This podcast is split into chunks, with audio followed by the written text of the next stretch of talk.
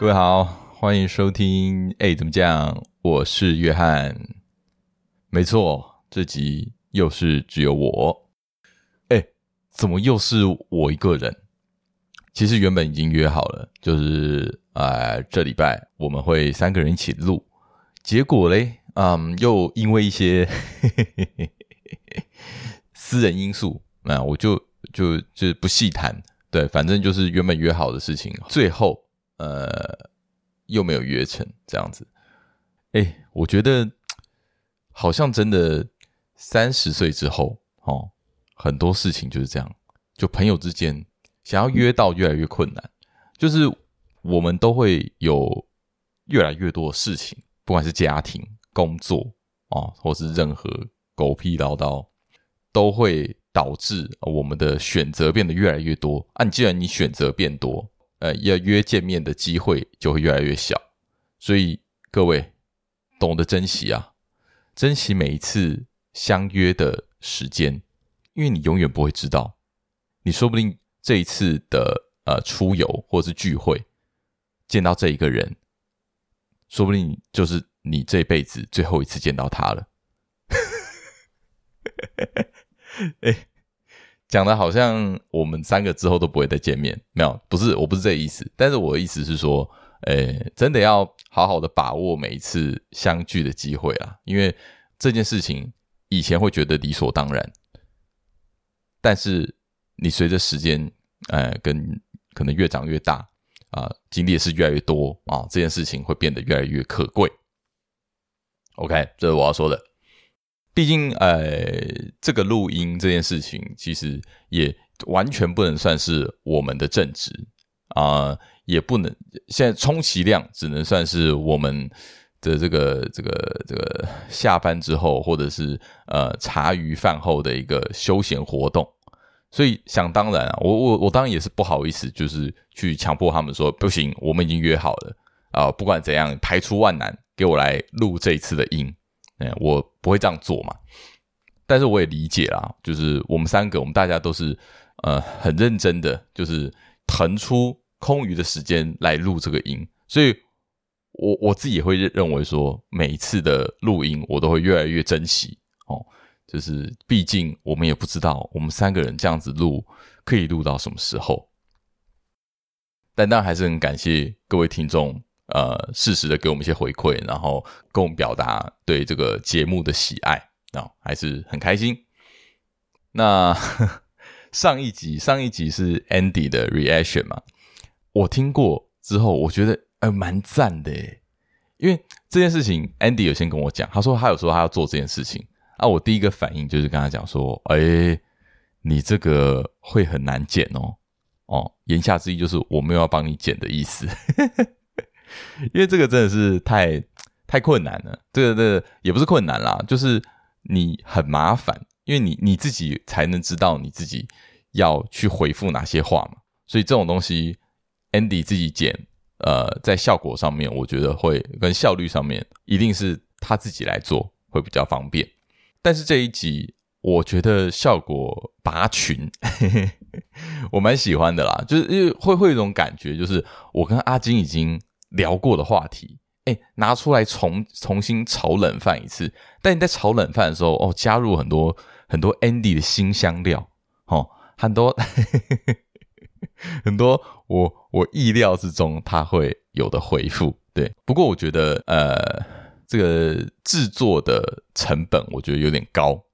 所谓的成本就是时间，因为这要花蛮多的时间在这个剪辑上面。所以也是因为这样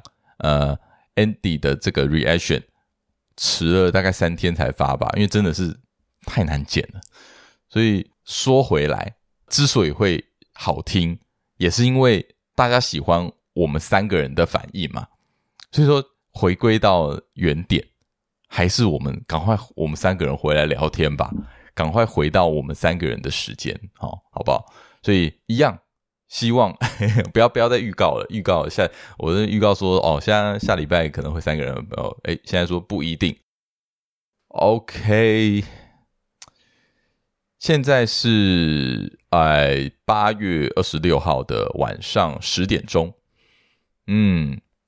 其实我现在心情不太好，就是当下此时此刻。为什么嘞？这个要说回来，我的饮食习惯，就是呢，我觉得我从离开家里之后，我就会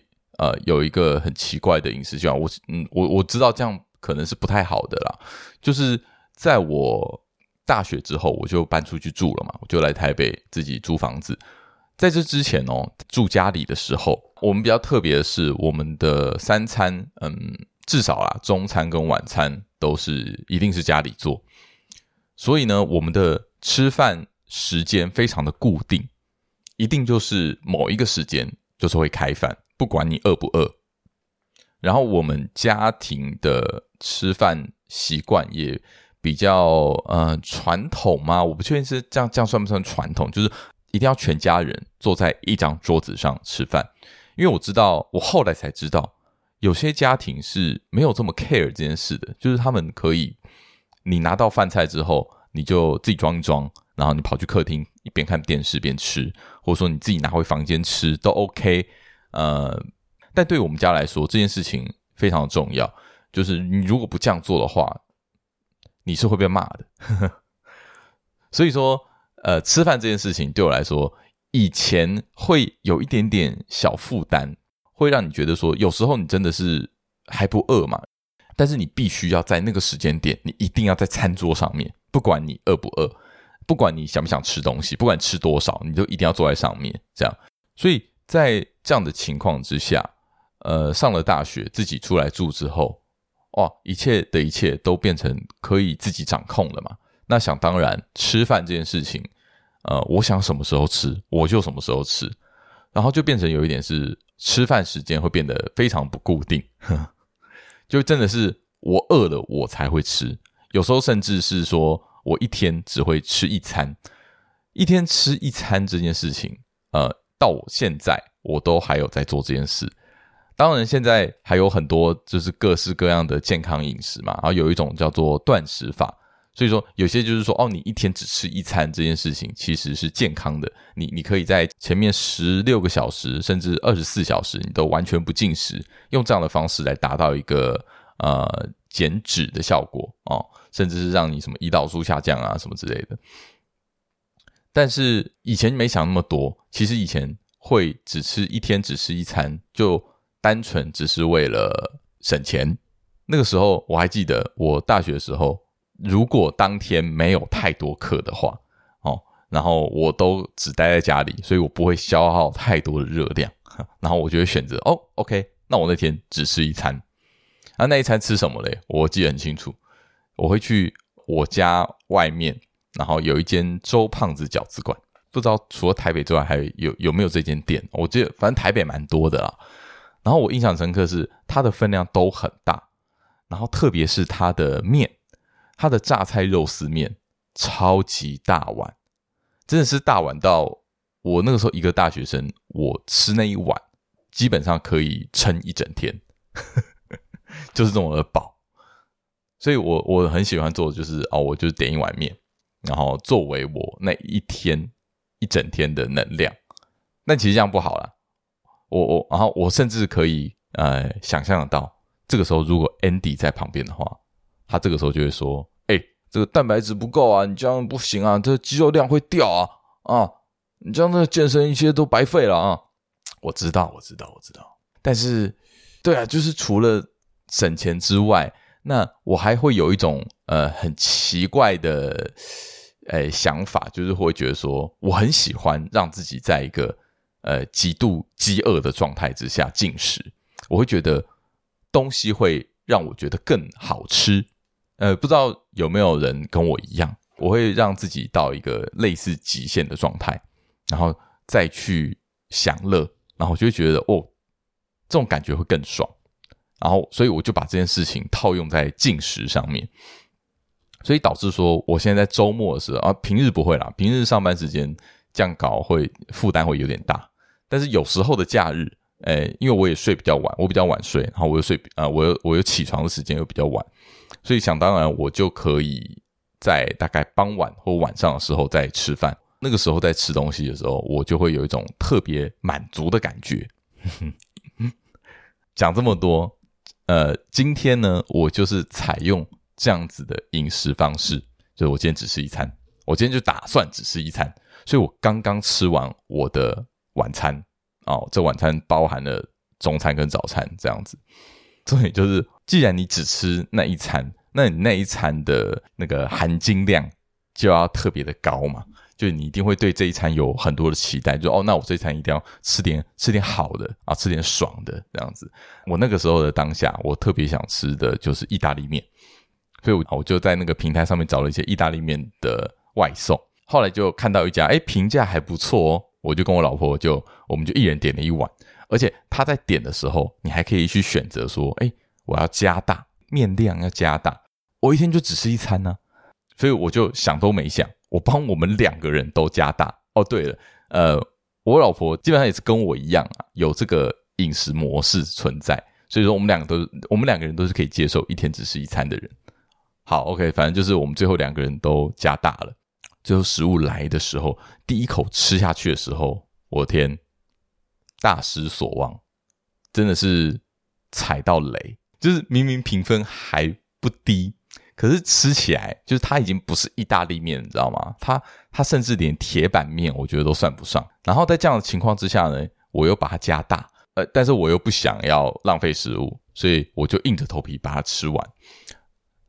但是我老婆吃不完，所以她的那一份至少还剩下四分之一吧，啊，也给我，所以我又再吃完了四分之一份。你在踩雷的情况之下，你还吃了这么多你不想吃的东西，然后你一天就只有这一餐。相信各位如果能体会我现在的感受，你的心情应该也不会好到哪去。目前是这样的一个心情啊，对啊。但我就是默默的，就是觉得说不行我等一下，录完这一个音之后，我应该要再去吃点东西。我要为这一天做下一个完美的 ending， 我不能让这些意大利面结束我这一天，不行，不同意。好，我在礼拜五的时候有看到听众留言在 Apple Podcast 上面，他在礼拜五 po 出来，所以他应该可能在礼拜三或是更早之前就已经留这个言，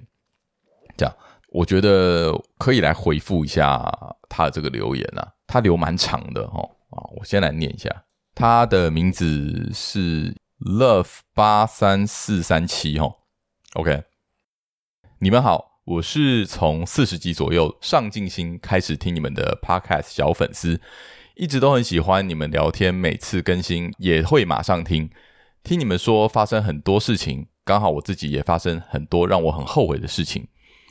平常我是一个完全不会去赌博，连麻将、扑克牌之类的，只要是关于钱的我都完全不会碰。但8月初被一个朋友带去了游艺场，在那边我看到他半个小时把2000元变成了4万元，在那瞬间我竟然也动摇了不赌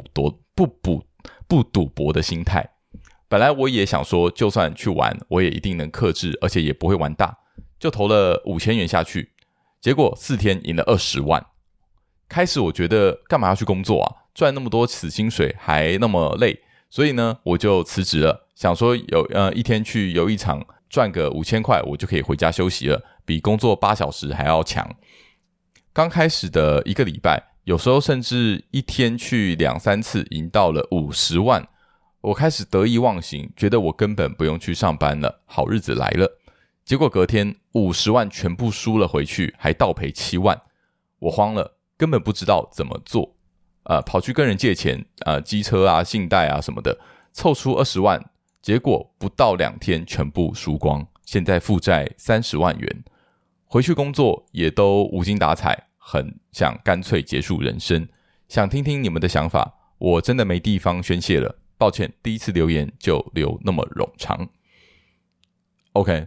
听完你的故事啊，我脑中第一个想到的是一句台词，一个港片的台词港片赌侠里面的一句台词。这个港片里面的剧情是这样，就是说赌侠刘德华他在一艘船上，他的目标是要从港币，我记得是20元还是10元，然后要赢到几千万这样，然后才能去参加一个慈善扑克王大赛。想当然没有那么容易嘛。这一艘船上呢，背后呢是有一个坏人在操控的。那这个坏人呢，他看到他从那个荧幕里面看到这个赌侠在赌扑克，这个时候他就靠对讲机跟里面的在那个牌桌上面的庄家跟他讲说，开个6给他。对，就是这一句话，开个6给他。开个6给他干嘛嘞？让他赢，让他尝到那个赢钱的滋味。他赢钱之后，他就会更敢下注，就是所谓的养套杀。我听完你的故事，我完全就是想到了这一部港片啊，就是我会觉得哇，完全就是照这上面的逻辑在走啊，就是把你养肥，然后一次让你把所有的钱吐出来这样子。讲到这个赌博啊，其实我有蛮多这方面的经验的，甚至我觉得我可以再直接开一集来讲这件事情。在回复你之前，我可以现在说几个故事啊。就其实我自己对于赌博这件事情，我是没有办法去赌博的人，就是赌博对我来说绝对是没搞头的。然后我从很早就知道这个道理。我觉得也是因为对于我而言，就是我一直都没有尝过那个赢钱的滋味。所以你讲回你那个游艺场的经验，其实我跟你一样，我有去过那个地方，我也是被朋友带去的。如果有听众不知道的话，那个游艺场呢，其实就是类似像吃饺子老虎机那样子，他都会主打说让你第一次去做一个简单的会员申请，然后你申请会员之后呢，他就会送你一笔钱，然后这笔钱就是所谓的点数你可以用这个点数玩接下来机台。因为如果你平常要玩机台的话，你是必须要用钱去存点数的，等于说你只要填了一些资料，那你就可以免费的去玩这个机台，等于就是现赚可能3-4千块啦这样。所以我就因为这样子，反正没事嘛，然后我就跟我朋友在就去那边玩。结果我玩一玩之后，我差不多输光了，但是我的朋友，我们那个时候才去大概1个小时而已哦。我朋友那一天他也是第一天去，他就赢了10万块钱。有没有觉得跟你的情况很像？10万耶，这是一个多么夸张的数字，在1个小时之内。那对于我们那个年纪来说，就觉得哇很夸张啊。当然也会跟你有一样的想法就觉得说哇钱那么好赚。后来我这个朋友咧，其实就跟这位听众一样，就持续的有在去这个赌博场。但他比较不一样的是，他的自制力比较够，所以他比较知道能点到为止。那所以说其实他没有输太多钱在前期。但是这种事情你知道，赌博这件事情，就是自制力是没有办法去控制你这个赌博的贪小便宜的心态，你最后一定会输的啦。你最后只要有一次你的心态是崩的，那基本上就完蛋。所以我这个朋友有一次他跟他女朋友吵架，心情很糟，他就抱持着一个心情，就是我今天来就是想要开心，我想要来打发时间。然后他就再去了那一间游艺场。那一天他一口气就把所有的钱输回去，然后还倒输15万。所以我想说的是，赌博这件事情真的就是你玩越久，你的赢面就会越小。我记得好像有一部电影，但我忘记是哪一部了，它里面的一句台词就是说，所有的赌场他们的目的都只有一个，就是要让你在这个赌场待得更久一点。因为你只要待得越久，你输的几率就会越高。我觉得真的是这样。你如果真的是比如说你玩一次然后就赢了一把，那我建议你就是直接脱手，但很少人做得到。所以基本上就是你就尽量不要去碰，就算碰的话我觉得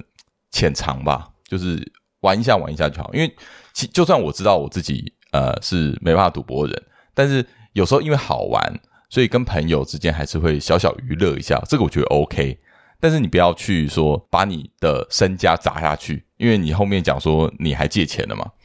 对吧？那这个就超过你能控制的范围。讲了这么多，我这边其实有一个很简单的方法可以让你亲身体会，因为很多事情我知道就是道理大家都懂，讲这么多你们也都知道，我说的你们也都听过，那你们也都知道这个道理，可是很多事情你没有自己亲身经历，你没有去痛过，你不会知道，所以你不会学到教训。所以我有一个我有一个蛮简单的方法可以让大家体会到这种感觉。就是呢，我在上班的时候，我每天上班我会有午睡的习惯，那在午睡起来之后大概是1点半左右的时间，然后呢我都会打开我的手游，我有下载一个麻将游戏当做一个醒脑啦，就是在我午睡起来的时候大概可能花个10分钟我去玩个一圈，对，就一圈而已。因为它这个游戏是免费的，当然你可以氪金，然后你可以把钱存进去，然后得到更多的钱去玩更大的筹码，但是我没有这样做。它每天都会送你888块，就是如果你的钱归零的话，就是它每天会充值这个钱给你，就是鼓励你就是继续玩下去这样子。然后我的注码会从一开始会从最低，也就是最低应该是150开始玩，因为你只有800多块嘛，你只能用这个注，反正每天都会补，也就是说你每天不管你怎么输，你每天都可以玩。想当然玩打麻将这件事情一定是有输有赢，对，因为我自己不是一个很擅长玩打麻将的人，所以对于我来说运气这件事情在这个麻将上面占的成分会再更多一些，对，因为有些人可能真的很厉害，他可以靠技术去一直去赢，对，但我靠运气的成分可能比较多一点。等于说我每天都玩一圈，那有时候一定会就是你会一直输嘛，啊一直输没关系，反正就是归零啊，归零你第二天就是又有888块就玩，但你会有一直赢的时候，这个时候呢你往往你的钱会越来越多嘛。我跟你讲，我从来没有超过一个金额过，也就是说当我每次赢到一个金额之后，我最后就会归零，屡试不爽。你就啊，这个时候你可能会觉得很奇怪，为什么？如果说你一直都下注，你一直越赢越多，你可能你最后选到了1万、10万，但是你的注码，如果说你只是单纯玩好玩，那你每天只用100块钱去筹码的话，那你很难输到归零嘛，因为你的钱会越来越多嘛。但是我跟你讲，有趣的就在这边，赌博有趣的就在这里。当你钱多起来的时候，你就不会想要再玩150的筹码了，你会想要玩300，你会想要玩500，你会想玩1000、2000，你会想玩越来越多。你会有一种想法，就是反正我现在钱我已经有这么多钱了，那我为什么不玩大一点，然后我去累积到更多的钱？就尽管这些钱你是领不出来的哦，这只是虚拟的钱而已，但你都会有这样的心态，所以你就完全可以把这件事情完全可以套用在你赌博这件事情上面。永远你最后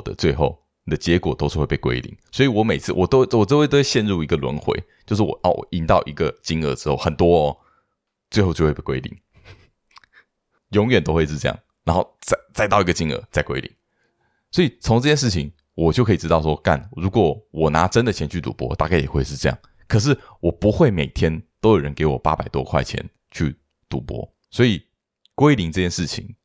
我认为是必然的，如果你一直赌下去的话。对，这个小方法可以给各位听众使用看看，我觉得蛮真实的。还是说只有我的心态是比较贪小便宜，不知道，就是我觉得各位可以试试看啊。 OK， 你后来还有说你就毅然决然的辞职，然后想要去当全职的赌博手吗？这边你今天既然已经留了这个言了，所以你大概也知道你做这个决定绝对是一个愚蠢的决定嘛，对吧？其实我觉得这个时候你只要问自己一句话，凭什么是我凭什么值得这样子的对待？你怎么会觉得你有办法可以去掉你每天8个小时的工作，你只要去赌场2个小时、3个小时，然后你就可以像领钱一样去拿大把大把的钞票出来。你又不是小时候就学苦练扑克牌哦，听声变骰子之类的，没有啊，你没有过这些努力啊，那凭什么这个人会是你？所以我觉得不只是这件事情上面，在做很多事情的时候，或是在你得到一些好处的时候，就是我时常都会把这三个字放在我的脑中，就是我凭什么拿到这个东西，或是说凭什么是我这样。如果你觉得你于心有愧的话，那你可能要多想一下。所以回到前面啊，就是一个我觉得就是一个贪心的心态啊，会让你一时鬼迷心窍这样子。建议的话嘛，其实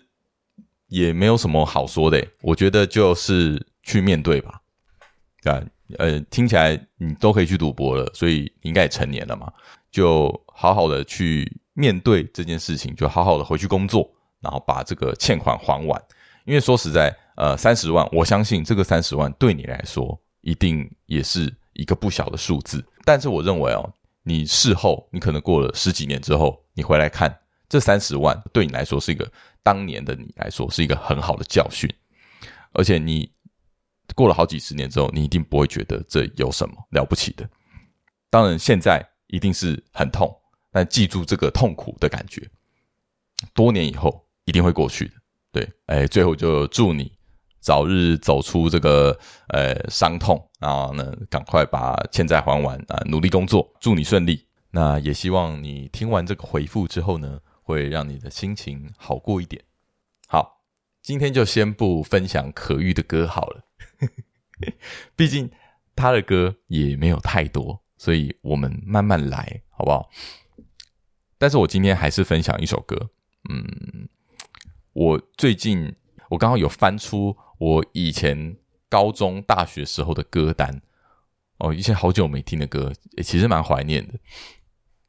然后我刚好就有看到一首歌，我觉得还蛮不错的，可以跟听众分享。然后这首歌算是金属乐团吗因为以前在高中毕业大学那个时候，然后就开始接触摇滚乐嘛，然后又开始玩乐团，就有听很多乐团的歌。然后那个时候尤其的很喜欢这种，然后那个时候会有一个迷思，因为自己是打鼓的，所以会特别注重那个鼓的一些声音跟呈现。然后那个时候就会觉得说，哦，双踏就是踩越快越屌越爽，就是要找那种有双踏的歌来听。所以那个时候就听了很多那种 heavy metal， 然后那种哥德式。然后所以最近刚好翻出来以前的歌单，然后这首是他乐团叫做腾云乐团哦，就是腾云驾雾的腾云啊，哦，腾云乐团。这首歌的歌名叫做 Phoenix， 中文是凤凰的意思。我发现这首歌的歌词，因为其实以前从来不会去看的歌词，那我发现这首歌的歌词其实也蛮恰合我要回复听众的这些东西，就是它其实歌词蛮正面的。我觉得可能你听这首歌你可能听不出来，因为它这首歌前面就是很激昂的那个大鼓跟吉他的声音跑出来，然后那个双踏感真的很爽。但是它其实它的歌词其实我觉得算是蛮正面的啦，它就是跟你讲说，哦，你必须面对现实，改变你的生活方式，你必须付出一些代价啊，去改变你的生活，正面的看待自己的命运。生命可能是一场游戏，但是呢，你必须学会去如何玩这个游戏啊！你要去制定自己的规则，你要去掌握自己的人生，这样啊，就是一个这种正面的歌词。OK， 所以听众如果有兴趣的话，就可以去搜寻这首歌。那今天就先这样吧啊！那希望下礼拜就是可以回归三个人的时间。OK， 各位听众，如果有什么其他的事情想跟我们分享，或希望我们给一些回复的话，也可以在我们的 Apple Podcast 或者是我们的 IG 粉专任何地方留言，我们看得到的地方啊，我们都会去看。OK， 那这期差不多就是这样子。我是约翰，各位下礼拜见，拜拜。